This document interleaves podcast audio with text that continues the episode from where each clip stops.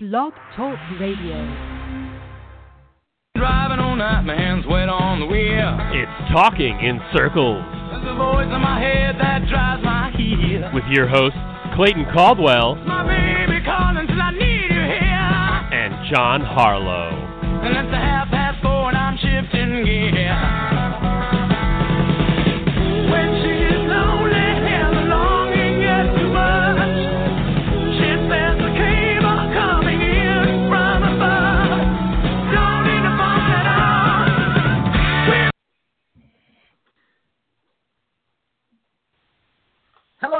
To Talking in Circles. I am Clayton Caldwell here with John Harlow as we bring another great episode of Talking in Circles. We will discuss the Auto Club 400 at Auto Club Speedway. It was Kyle Larson's second career NASCAR Sprint Cup Series victory. He dominated the race, uh, and he's had a great season up to this point. We'll discuss what's changed over there at uh, Chip Ganassi Racing and Felix Sabates. Also, Dave Rogers, a surprise, taking a leave of absence from Joe Gibbs Racing uh, been replaced by Scott Graves, who was the Xfinity Series crew chief on the number 18 car the last couple of years. Uh, we'll discuss that. Also, one reporter gave their opinion on what is wrong with NASCAR. Very interesting stuff there. Also, surprises and disappointments through the first five races. There's a lot of them. There's a lot of people who have really, a lot of teams who haven't really run great. A lot of teams have, that have really run good and surprised you. And of course, we'll take your phone calls at 917 889-8280 here on Talking in Circles. So first, John, we'll discuss the Auto Club 400 as it was 110 laps, about 202. Kyle Larson by the most laps, won the first segment and the and won the race. Uh, a great win for him. You know, he was able to through pitch, even though there was pitch strategy at the end, where Mark Truex Jr. and a couple other guys stayed out. Um, Kyle Larson was able to go up there uh, on a restart and and retake the lead late in the race and really, really dominated into his first, his second career NASCAR Sprint Cup Series win, first of the season after three consecutive top two finish or second place finishes. So it had to feel good, John, for that number 42 team to come out and win at Auto Club Speedway. And also, if you think about Kyle Larson's season, three second places to win at Auto Club Speedway, and he was leading on the last lap of the Daytona 500 and ran out of gas. So, I mean, he could be dominating the standings right now if it wouldn't have been for that uh, being a lap short at Daytona. I think it was an amazing weekend for Kyle Larson. I mean, he won the Xfinity race, he won the Cup race. He just dominated. I mean, he won the pole. He was one of the fa- he was fast in practice all weekend. They unloaded great, and there was no stopping them all weekend. I think it was a phenomenal job by the 42 team. Good. The only um, he had one little problem in the pits, but most of the weekend, I mean, he was lock solid, dead on, running great. I mean, he didn't have to go through the field hardly at all. He was up in the top five all day, running first, second, third most of the time. The last pit stop, he came out fourth. He was on the outside, went around everybody, and pulled away for the win. I mean, it was a great job by Kyle Larson. He and the one thing that was different that that I saw this weekend with Kyle Larson, a lot of times you get him on a two mile track, he's hugging the wall. He was great down low in three and four, and that was something different for Kyle Larson. He's been able to show that he can run top and bottom. He's getting more patient. He's getting more uh, confidence in his relationship with Chad Johnston. So it's turning out well for the Chip Ganassi racing team. It really has. It's been a great year for even McMurray. Jamie McMurray currently sits uh, sixth in the NASCAR or NASCAR Cup Series point standings right now, and that's huge for him. He's had a really good year. Finished sixth on Sunday, but the but the team that's really come out and run well is Larson. He's he's had a couple of you know two two years, three years before this in Cup, and two years it looked like well eh, he's kind of you know been okay. All of a sudden he just paired with Chad Johnston, and all of a sudden he takes off. Last year had a really good year. This year they've been the, the dominant team in the Cup Series, and I think it surprised some people. Chip Ganassi Racing is not the team you ought to, you think about when you think about dominant Sprint Cup Series teams. No disrespect to them, they're a two car operation. They don't make their own engine, so it's kind of sitting there going, well, we don't really expect them to uh, run it better than everybody, and that's what they've done here in the first five races of the year. It didn't matter if we've gone to a mile and a half. Doesn't matter if we've gone to uh, you know a short shorter track at Phoenix. It doesn't matter if we've you know run run in the Super Speedway at Daytona. Like you said, Larson had the lead going to the white flag into the Daytona 500 before running out of gas, or he would have might have won that race. And I, he he took my breath away in Daytona those last couple of, of laps. He made some great moves, did a lot of great things, and that kid, and he's come out this year and they've really really run well. McMurray as well.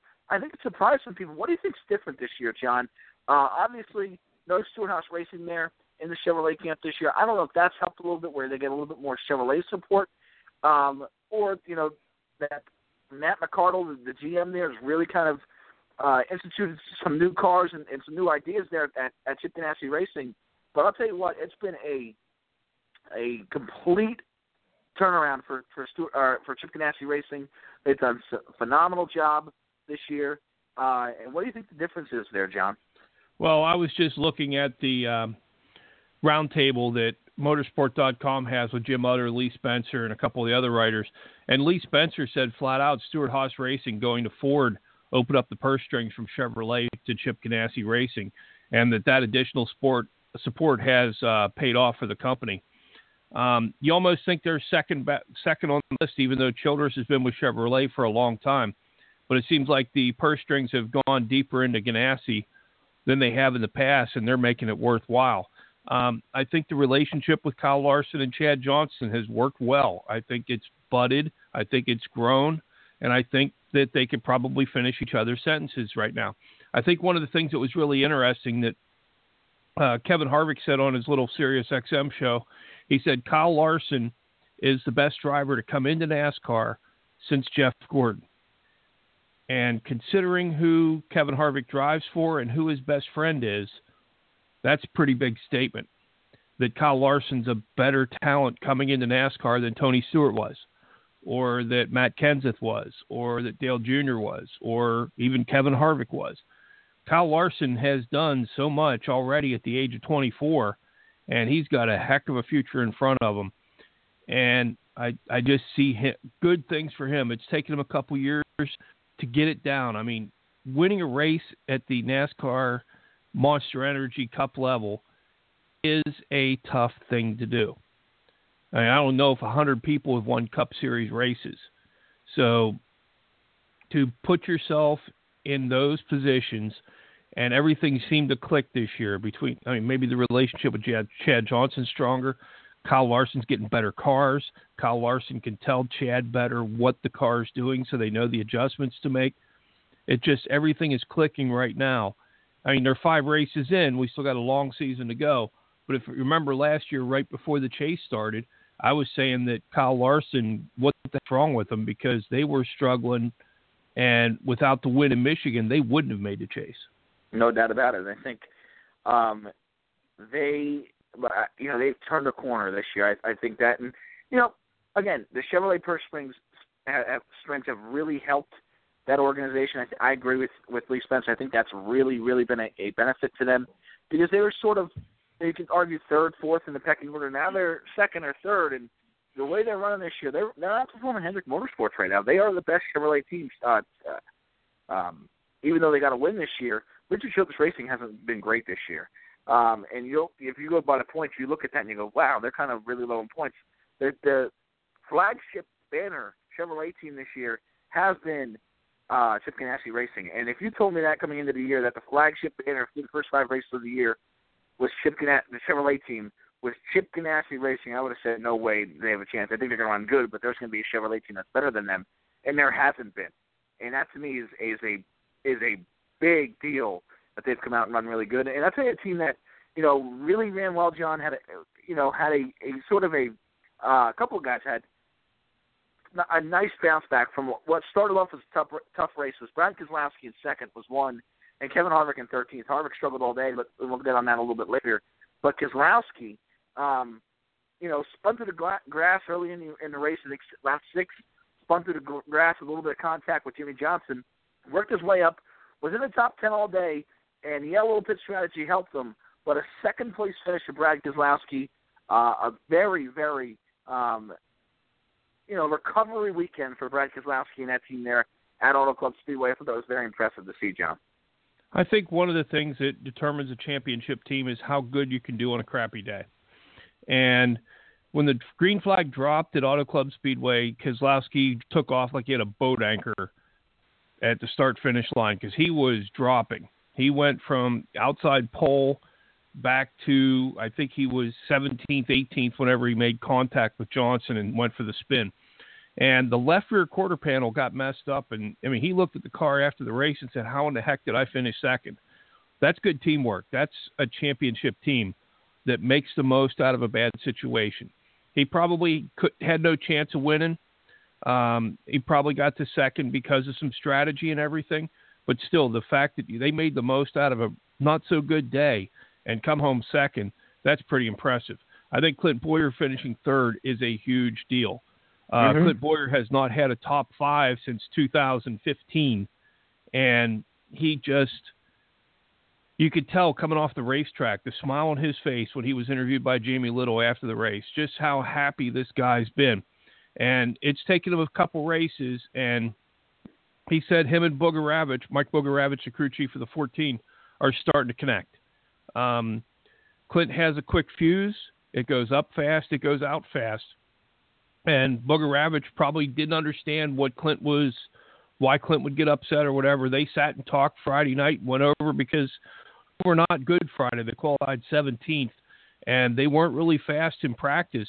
And they sat and talked all night Friday night. And Saturday they come out and they made good adjustments to the car. And Sunday they were there all day. He he got points in all three stages. So it wasn't like he had a pit strategy where he took no tires and stayed there and got third out of it. That car was in contention all day. And that hasn't really happened for the 14 car, minus the Sonoma race and a couple races Tony ran last year in a long time. No, it really didn't. That's a, it was a very impressive run for Clint Bowyer.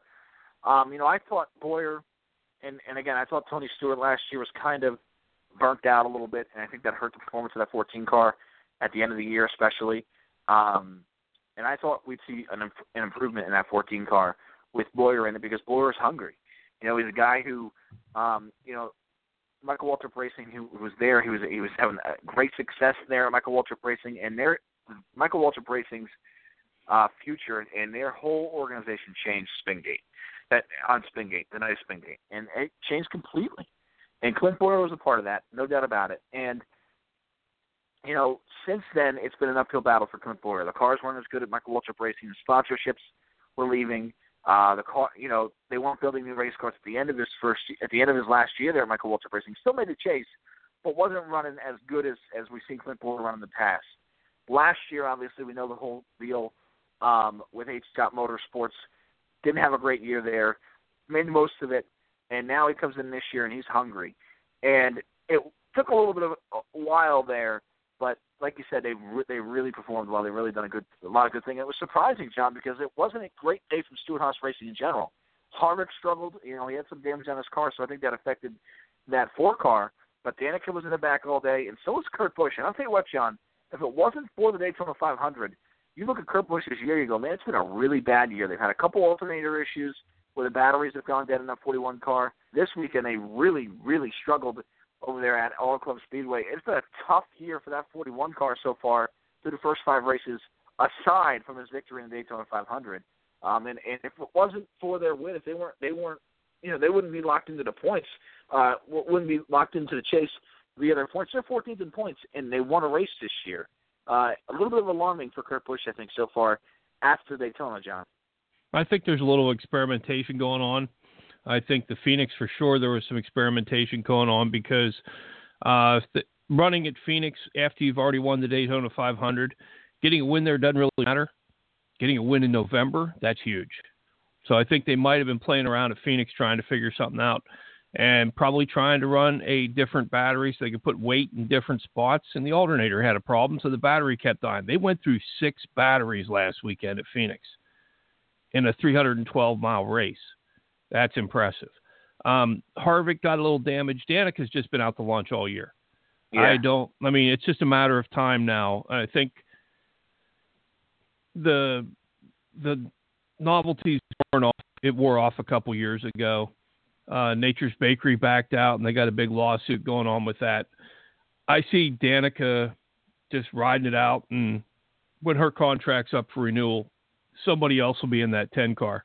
Uh, the one thing that I was impressed with, I saw a um, quote from Tony Stewart this week where he said the hiring of Mike Bugarewicz as the crew chief for Tony wasn't for him last year. It was to get the team set and prepared for when Bowyer came this year. So that Very also explains a little bit about last year. Yeah, that's very interesting. I tell you, I think it's a a great job by Tony's part because I think you you know, hey, let's go sort of this route because you know the guy might not be the perfect fit for the future of this team. The guy he had before him, uh, which was Chad Johnston, and you know, it, it just worked out well for both parties. It really has. Mike Bugarewicz, I think, is a very good crew chief. Obviously, it's hard when you when you switch drivers uh, a year after working with one driver and then you go to another driver. Last year was a tough year for him because he had different drivers in that 14 car for the first uh, nine or ten races with Brian Vickers and Ty Dillon in that car because of Tony's back issue. Um, so it was a tough first year for Bugarewicz, just getting used to being a crew chief, uh, how how that role works. And then you had Tony Stewart, who's a no doubt a dominant personality, uh, a three-time champion, can be a little intimidating. No doubt. I mean, I know it's your boss, you've known him for a while, but working with him as a driver is completely different. So to come in with Clint Bowyer, and yeah, you say you know he- he's a fiery guy, he is, but he's hungry, and I think it's really done well for that team. Uh, another guy I want to touch on, I think this team's been sort of underrated for this year. I want, just want to touch on this quick. Is Martin Truex Jr. You know, we talked about that team last year. They they were fast. They were the class of the Toyota field by far last year, and it's the same thing this year, John. Truex has been really fast. He wasn't the best car there on Sunday, no doubt about it. I think he was the second best car. Finished fourth, you know, kind of pit strategy, kind of uh, put him out of the loop there for any chance at a win. But he's been fast all year long, Kyle Larson, and that 78 team is going to be a championship contender, I think, again, John, this year. They're somebody to really watch out for. I think um, that's one of those teams that whenever they get their chassis and engines from Joe Gibbs Racing and they take the chassis out to Colorado, Cole Pearn and that team go over it with a fine tooth comb. I mean, they have 200 people going after two cars now instead of 200 p- mean, 150 people going after one or something. So you were wondering if the expansion would uh, slow Truex down a little bit. He's ha- he's been snake bit a couple times by pit strategy or getting caught up in somebody else's mess, but Truex has been fast all year. Uh, one of the things that's really interesting is how much Joe Gibbs Racing has struggled this year. There has not been a race where you thought Joe Gibbs would win. Who would have thought that Chip Ganassi Racing would have more wins than Joe Gibbs Racing and Hendrick Motorsports combined? Nobody did. And if they did, I'm going to check you, see if you uh, need to pee in a cup or something and take you to a rehab center. Because if anybody went in and said the top, first five races, Chip Ganassi would have more wins than Joe Gibbs and Hendrick Motorsports combined, there's something off there. Um, I don't know what it is. Something's just not there. The 48 car and Jimmie Johnson loves a, ra- a, a loose race car, and supposedly with the shorter spoiler and the new lower downforce package, the car's supposed to be looser. And everything you heard out of Jimmie this weekend is the car was plowing. Yeah, So- it's, it's go ahead. They were doing everything they could to try to keep the car from plowing. And I mean, Kenseth gets in a wreck two weeks in a row for Joe Gibbs Racing. Nobody was really up there contending, and Denny usually runs really well at Auto Club Speedway. And I don't understand. There's something not right at Joe Gibbs Racing, and there might be another telltale sign with Dave Rogers taking the leave of absence, which we'll talk about later. But it's just there's no consistency with any of the Joe Gibbs cars, and the only car that's been halfway consistent for Hendrick Motorsports has been Chase Elliott. And the surprise at Hendrick Motorsports is the number two car of the season is Kasey Kahne. Yeah, I tell you, John, and you touched on a lot of great points there. And I'll say this: you look at the first four guys in the point standings right now: Larson, Chase Elliott, Martin Truex Jr., and Brad Keselowski. I think those four right there have been the class of the field this year. Throughout the year, we sat there and said, "Well, they've led a lot of laps. They, they, I'm sure the four of them have led way more laps than anybody else. They've been the teams that you sit there and say, yeah, they can win. They can win anywhere you go. Chase hasn't done it yet. You know, he's a young kid still, hasn't won yet, but he is knocking on on the door to victory lane every week. Um, other than that, you know, I think the rest of the teams sort of have to figure it out a little bit. We've seen some nice speed out of the 22, but they haven't really dom- completely gone out and led a lot of laps. Same thing with the 21. They've had some little weird issues come up there. The the one, as I said, he hasn't been as good as his teammate. Harvick He's been hit or miss sort of this year. You know, Phoenix is a track where he usually dominates. Didn't do that.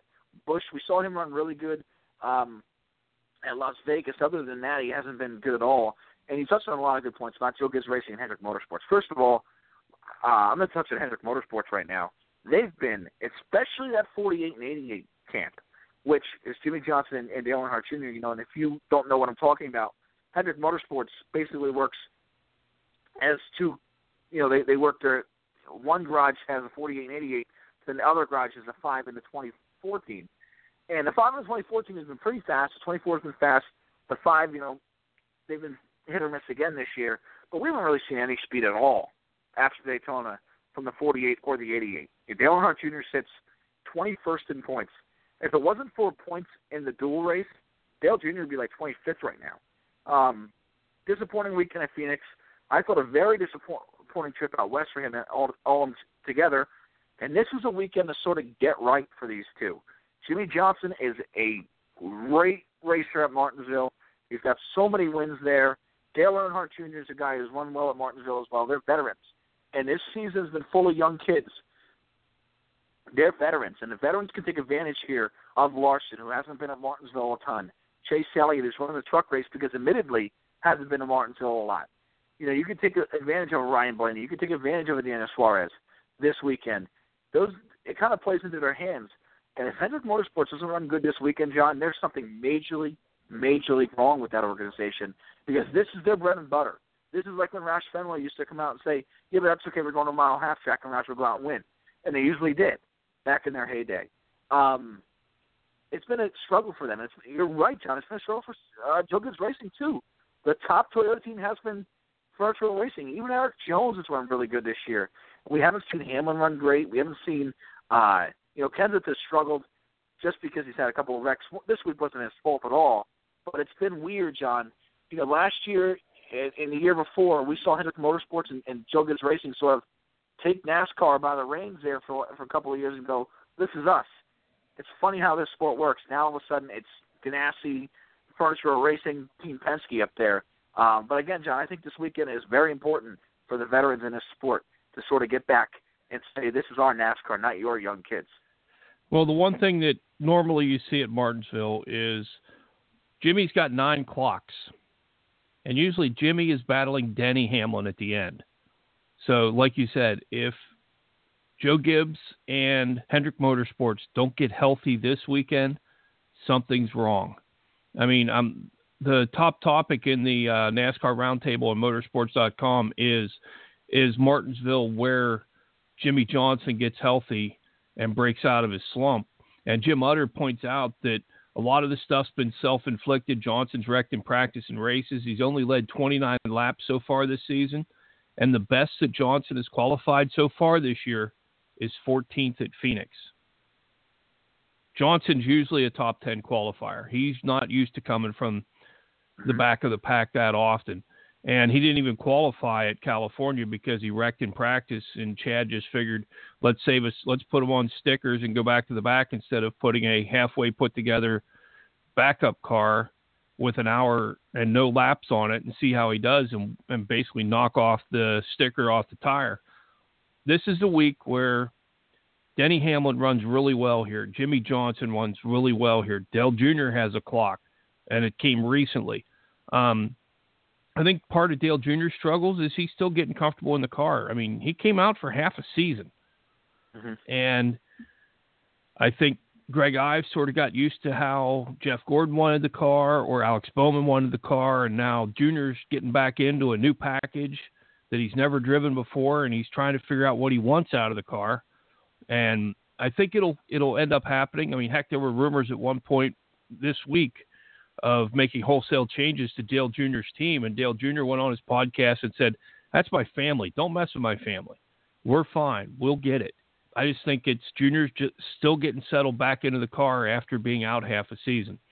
Johnson struggles. I don't know. I mean, usually, I mean, especially with the package the way it's supposed to be, there's the cars are supposed to be loose.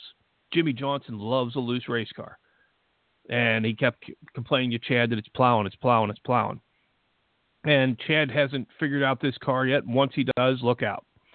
So I think it's Jimmie Johnson and Hendrick Motorsports and Joe Gibbs Racing. It's almost like you're giving the field a head start, but once they get it to where it clicks, look out, they'll be coming.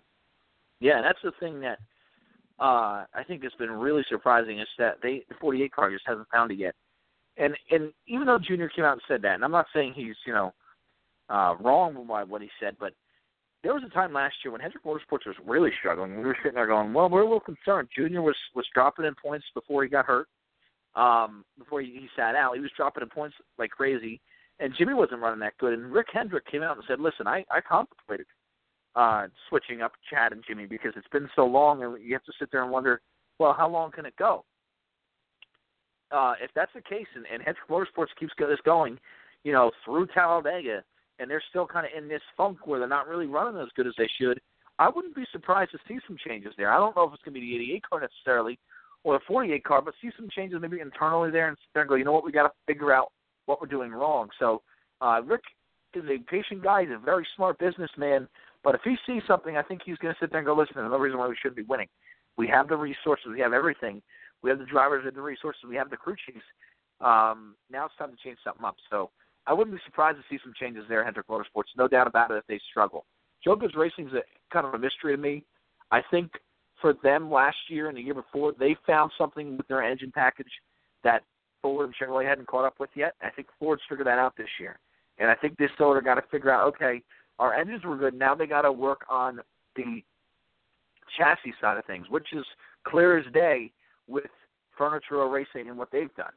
Um, you know, they're not beating people with horsepower anymore because Ford is doing that with Team Penske and, and Stewart-Haas Racing. So, um, yeah, I think it's a it's been a very interesting first five races for this year, uh, and I'm, I'm dying to see Martinsville because I love this place, John. It's such a fun racetrack. It's a short track. It's old school NASCAR. I've been coming here forever, and it's sort of where if you struggle this year and you're a good driver, it's in the driver's hands a little bit more than than every other weekend. If you come here, uh, you know, and you're a veteran and you've run here a lot, uh, you can get right quick and sort of get your season back catapulted to where it needs to go. And I think for Jimmie Johnson and and, and veterans of this sport, um, you know, Denny Hamlin and those guys, I think it's a necessity for them to do it this week. I think I like Martinsville. It's a a really good racetrack. I just wish it had a little bit of banking though, because I mean, once you get to the turns, it's one lane. It's follow the leader through the turns. You make your moves on the straightaways, and you've got a quarter mile to get business done. But once you hit the turns, it's follow the leader, and you can't really pass in a turn unless you knock somebody out of the way. So I mean, it's it's a good track. It's the track where you'll see the the veterans rise to the top because they have the experience here. Um, once I mean, if until you've driven Martinsville a while, you're not going to be very good at it. Uh, and especially Martinsville holds a special place in Rick Hendrick's heart. This is where they got their first win with Geoff Bodine. It's also the place where he lost his brother, his son, and I mean he lost his son, his brother, his engine builder, and the plane went down. Nieces. So Mhm. his nieces. I mean, Martinsville is a special place, both good and bad for Rick Hendrick, and they always seem to want to end up in victory lane so they can put their hats on backwards and salute Ricky. No doubt about it. And I think uh, it's a, it's they got a very good chance at it this weekend. Nine one seven eight eight nine eight two eight zero. If you want to join the conversation here on Talking Circles, Clayton Cole, John Harlow from StudioMedia.com with us here. And let me just say, uh, very interesting week for as far as crew chiefs go. First of all, you have uh, appeals. You know, Stewart-Haas Racing comes out and says we're not going to appeal. Then they appeal. Then, or, you know, then they appeal. Um, excuse me. Stewart-Haas Racing comes out and says it's just it's just been a really weird weekend as far as you know. Um, Paul Wolfe serves a suspension, one race suspension last week. They appeal. Uh, you know, and and they, they dropped the appeal over there at Stewart-Haas Racing. So it's just been kind of a crazy week as far as that's concerned. Then you got Dave Rogers, who all out of the blue, surprising a lot of people, just said, you know what, I'm going to take an immediate leave of absence from the team for the 19 car. Daniel Suarez comes in this year. Carl Edwards, obviously the driver, uh, him to drive the 19 car at the end of the year last year. Edwards abruptly announced a retirement, surprises the world in January. Says, "Oh yeah, by the way, I'm out." Suarez comes in, Now, Dave Rogers, five races into the year, has left Joe Gibbs Racing. Surprising, very surprising, John. It's just weird. That 19 car is very interesting because we've never seen something like this where a driver leaves and then five races later, Cucci says, you know what, I'm going to leave too. Uh, do you think there's anything more to it, or do you think it's just sort of a big coincidence that the driver left kind of unexpectedly and the crew chief just left unexpectedly? Well, Dave Rogers took a leave of absence. He didn't uh, say that he was taking the year off. He said he had personal reasons why he needed to take a leave of absence immediately. There might be a family issue. There might be something going on that might be a medical issue that they're just not getting into. So I have to look at it as Dave Rogers is going to take a sabbatical, take some time off. He may be back by he may be back in two weeks. He may be back in a month, or he may sit out the season, depending on how Scott Graves and Daniel Suarez do. Uh, Scott Graves, who's the Xfinity crew chief of Daniel Suarez last year when they won the championship, who's already worked with him for a year. So maybe this will, I mean, be something that helps Daniel Suarez out. But if you think about it, the last two races, Daniel Suarez has won run really really well with Dave Rogers sitting on top of the pit box. Dave Rogers is a Joe Gibbs lifer. He was the first crew chief of the 11 back when Jason Leffler came, and they started the 11 team for with FedEx. So he's been with Joe Gibbs Racing a long time. He went back to the Xfinity Series, crew chief down there, and then came back up eventually. So I don't think Dave Rogers is going to leave Joe Gibbs Racing. I mean, one of the things you notice a lot of the crew chiefs when they get to Joe Gibbs Racing, if they came up through the pipeline, they either retire or they stay. The only one who's ever really left was Zippy, and that's because he went with Stewart. Yeah, you're right, John. And I think they like to do it that way because that's how Hendrick Motorsports does it.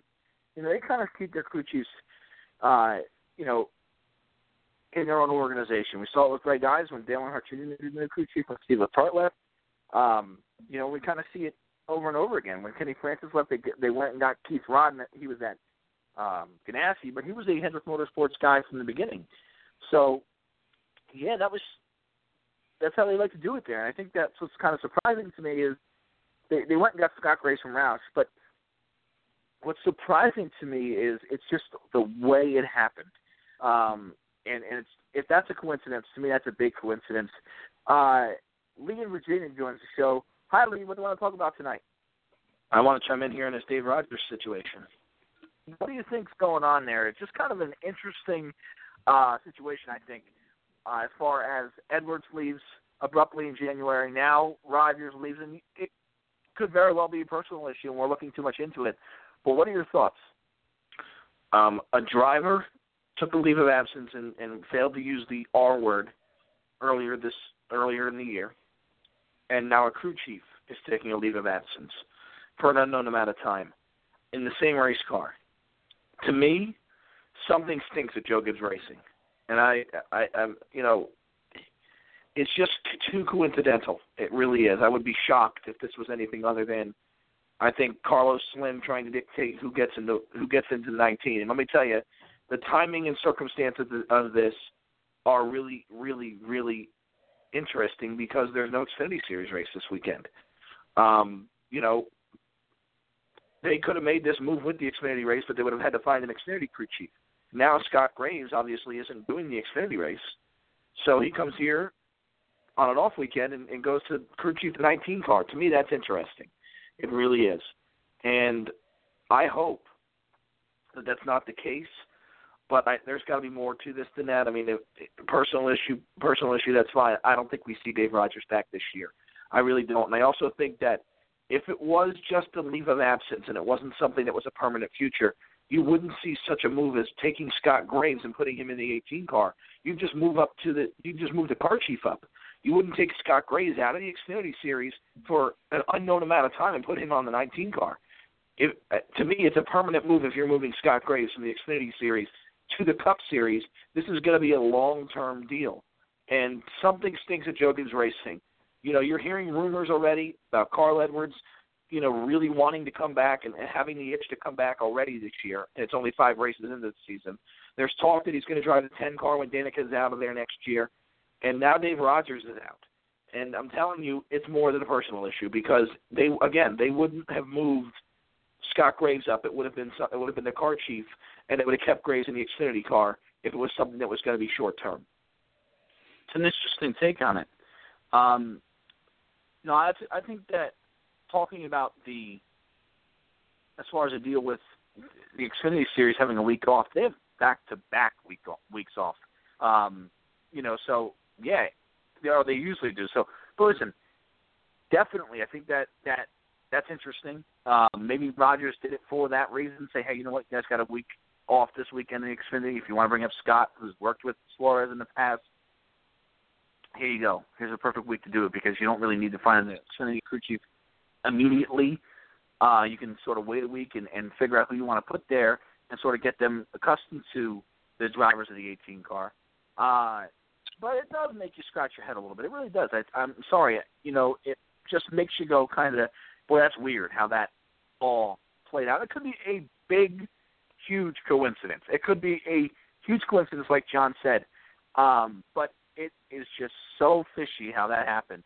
Uh, and I thought it was shocking. You know, you know, you, you know, who knows? Who knows what the real story? If that's the case, Lee, like you said, I don't think we'll ever know what happened if that's the case. So um, we can speculate all we want.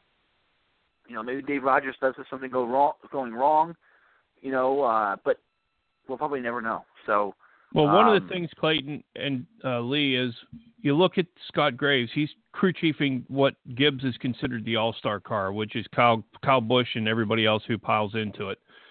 So the ability to move up to the Cup ride isn't really impacting any car that's going for the real champion, any driver who's going for the championship.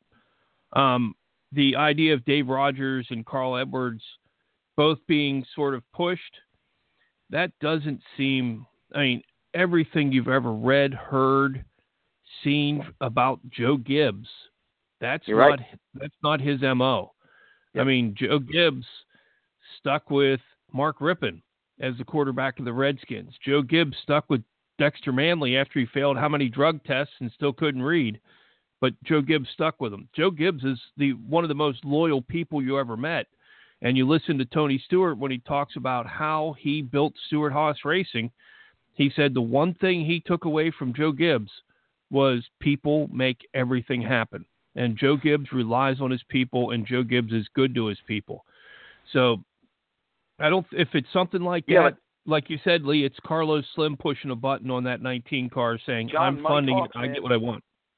money talks. You know, Chevrolet had a big part of Joe Gibbs Racing. General Motors was a huge part of getting that team off the off the ground and and running. And he was with them for a long time. And Toyota came in with big dollars and a ton of support. And he up and left Chevrolet and, and, and General Motors and went to Toyota. So you know he is loyal. You're right. He's shown it. But you know what? Every man has his price. And if Carlos Slim is paying enough money and you know says I'll take my R sponsorship and go elsewhere with Daniel Suarez, you're doing whatever he says.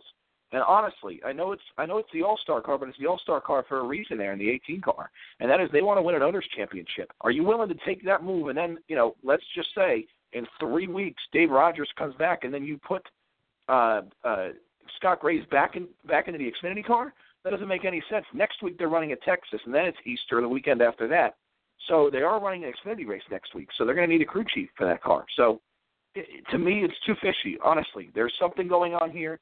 You know that article that was written by by that guy uh, a few months ago, where people kind of lambasted it. I don't think that that's too far off about what happened. Carl taking the 15 million and sitting out. I don't think that that's too far off at all about what, what's going on there right now at Joe Gibbs Racing. And I think Carlos Slim got the crew chief that he wanted, the one Daniel Suarez won the Xfinity Series championship with, and Dave Rogers is going to be reassigned within the organization, sort of like what happened with Bob Osborne at Roush Fenway. Very it's very interesting, no doubt about it. I think it's something that um, definitely eh, a lot of people are thinking about this week, no doubt about it. And Scott Graves, great crew chief. I think they're not going to miss a beat there. He, he was at Roush and did great with Ricky Stenhouse Jr. before. Um, you know, Joe Gibbs sort of gobbled him up. So if you're a Suarez fan, I don't think it's anything to be worried about. Um, no disrespect to Dave Rogers, but I think Graves is sort of, you know, comparable as far as that's concerned. And he knows these race cars well enough, I think, to where it won't be a big issue for him. But yeah, very interesting. I think a lot of people are thinking about that. Another interesting thing here, and I, I'll keep Lee on uh, as we discuss this, John, was an article done by uh, Dana Horn called The Problem with NASCAR The Industry Stopped Caring About Fans. Uh, in it, she describes that NASCAR is sort of um, shortening the races doesn't benefit the fans. Shortening the races doesn't benefit NASCAR fans. Shortening the season doesn't benefit the fans. It benefits the people in the industry. Uh, more short track racing and road course racing benefits the fans, but it doesn't benefit the tracks who can't provide the racing, which is interesting. Uh, she also says the TV deal was epic for the NASCAR industry, and it but it it hurts the fans that don't have FS1 or FS2 or NBC Sports Network, however you want to put it. Um, she said racing's not wrong with NASCAR. Yes, the fans say well, who, there are fans who will say racing isn't as as it was 30 years ago, but she thinks it has more to do with the feeling about the racing more than the actual on-track action. 30 years ago, a handful of drivers dominated each week and lapped the field. Ironically, when it happens now, the same fans who say that, yada yada yada. Um, what are your thoughts? It was a very interesting article. She dove into a lot of different things, John. Uh, we'll get your take on it first, but um, let me just say this before I get your opinion. It's interesting. If you look at the entry list this weekend at Martinsville, a lot of Cup guys, a lot of Cup teams are without sponsorship. Ryan Newman's going to Chevrolet on his car this weekend. He won two weeks ago, and this is the first race on FS1. I think it's got a lot to do with it. What are your thoughts? Well, one of the things that I look back on, it. I've been a fan from of NASCAR since before uh, you were born, Clayton, and probably before Lee was born. Um, back in the back in the day, when ESPN first signed on, you had to find ESPN, and then you had to have somebody translate to you what ESPN was. Then it became the worldwide leader. We're two years into NBC Sports Network. We're three years into FS1. And if it was still Speed Channel, people would understand it better. But FS1, people don't look at it the same who are NASCAR fans. It's like, I knew where Speed was, but where's FS1? Um, when the races are on the networks, they get a bigger number because it's tough to find. I don't know where NBC Sports Network is. I have to hit the guide and fly through everything to find where NBC Sports Network is on my TV. The only time I watch it is when the Penguins are on or when the Cup race is on NBCSN. Fox Sports 1, the only time I watch it's when NASCAR's on. I don't watch it for anything else because it's crap the rest of the day. So every now and then you'll get a baseball game on in the summer. So the people have to go searching for the channels. And the packages that they're running do not bring good racing. We had really good racing I want to say three years ago, before they took the horsepower away and they first came out with a Gen 6 car. They had the horsepower, they had the package. There was good racing the whole season long. Then they took the horsepower away and it went to crap. And then they've been trying to adjust downforce to keep with the lower down, with the lower horsepower, and they still haven't figured it out. We're two, three years into it, so the the package is not good for racing.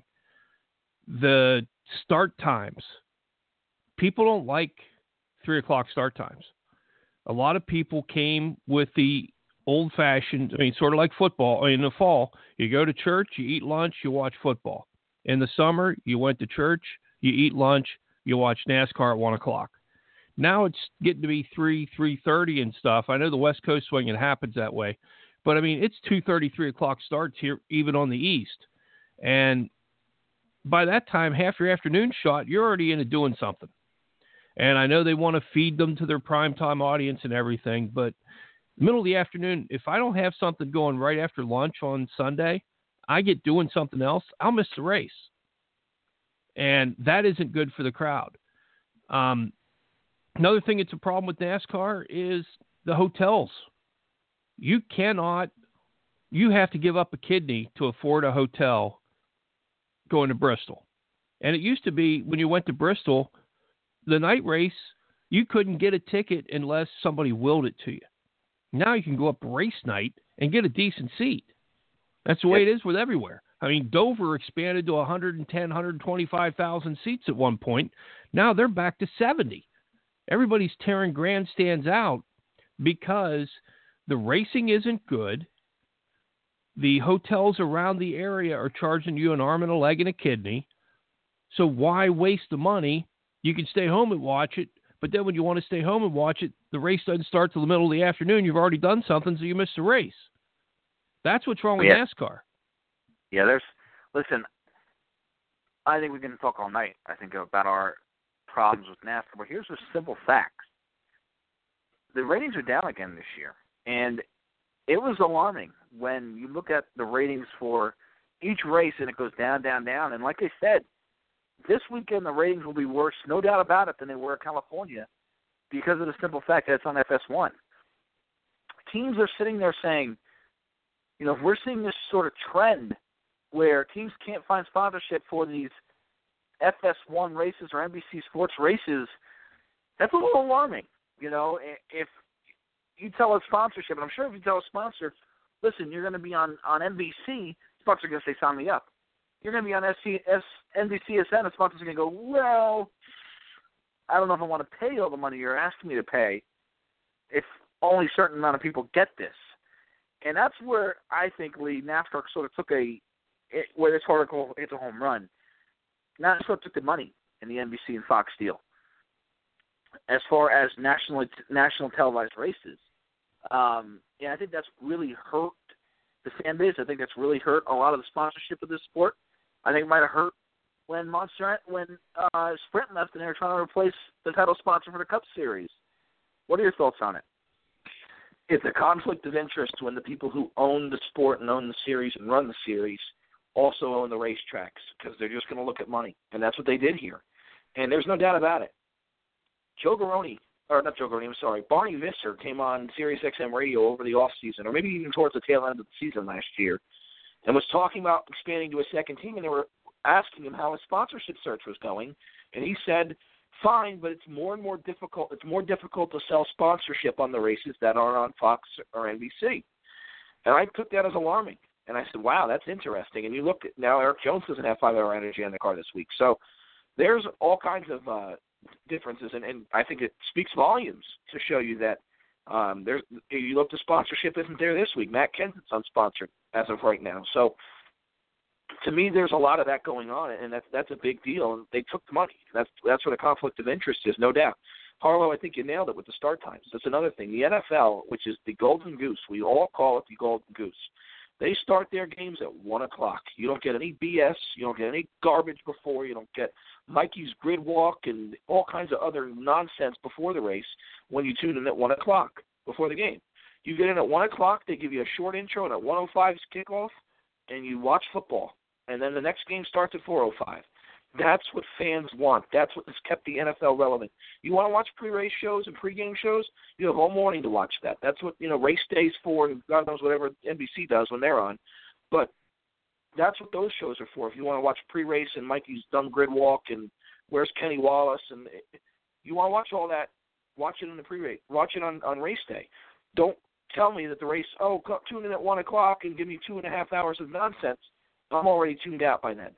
And that's a big deal. That's what the NFL doesn't do. The NFL comes in, tells you one o'clock. Kenny Albert and Moose Johnston introduce introduce the games and teams and players, and before you know it, they're on the field and it's kickoff. That's the difference. It's and it's amazing. That I mean, if you are a race fan and you watch the NFL, what they do with, with one o'clock, it is literally one o'clock. They're coming on, and like you like you said, it's they're ready to kick off. I mean, it's like yes, okay, one o'clock, I'm here, and you can do whatever you want, but you know you have to be at in the morning and Sundays. But you know you have to be at the TV at one o'clock, and if you're at TV at one o'clock, you're gonna get football. You're not gonna get well three o'clock. What time's green flag? Well, three forty-five. Why am I gonna sit for forty-five minutes and watch this when I can go and do something else that my time is valuable? Get the race started at three o'clock. Even I don't even think it's a big deal. Um, I, I- think it's a huge deal. Uh, It's not a big deal, like you said, John, on the West Coast, but it's a huge deal that this weekend in Martinsville start at two o'clock.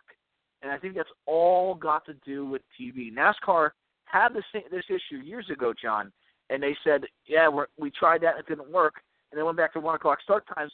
Now the TV contract, which is the the thing that has kept NASCAR, the money coming into NASCAR is the TV contract.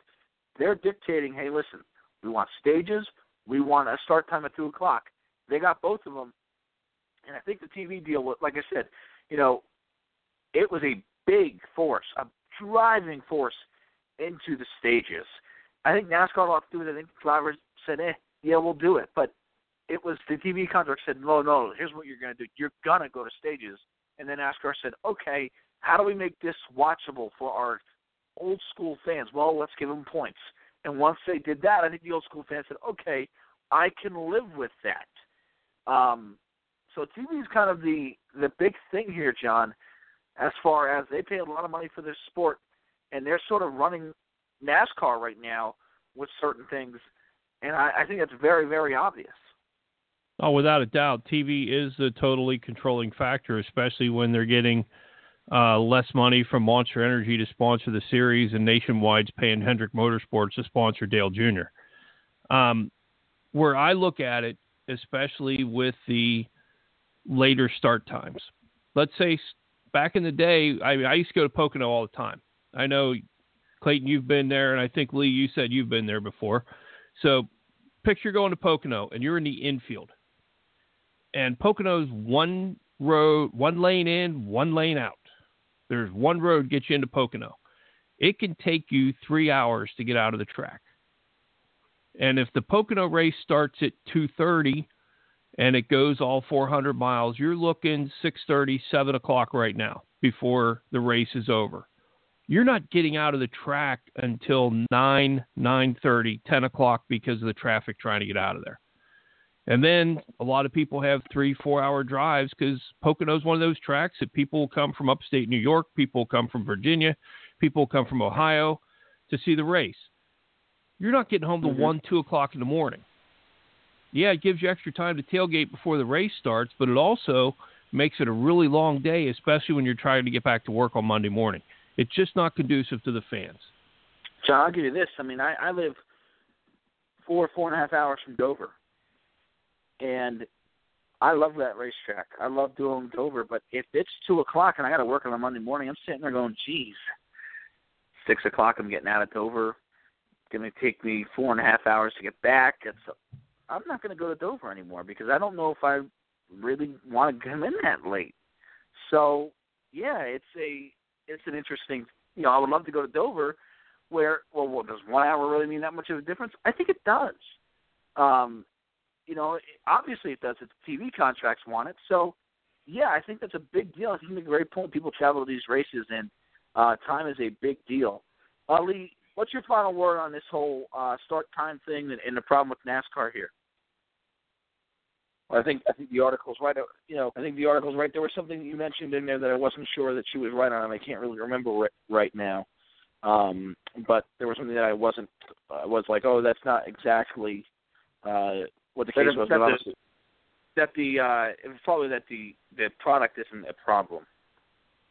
no, no, there was something else too that that you mentioned when you ran down your list of topics. But anyway, um, no, I think she's generally right, and and you know the start time is a huge deal. John, John, you're right. Commuting to these races, I talked to a guy who lives in Clifton, New Jersey, and goes to the Pocono race every year, and says, you know, it's a waste of our day now to go to that race. It takes us all day to get there and all day to get back because they start these races at two thirty, three o'clock in the afternoon on the East Coast.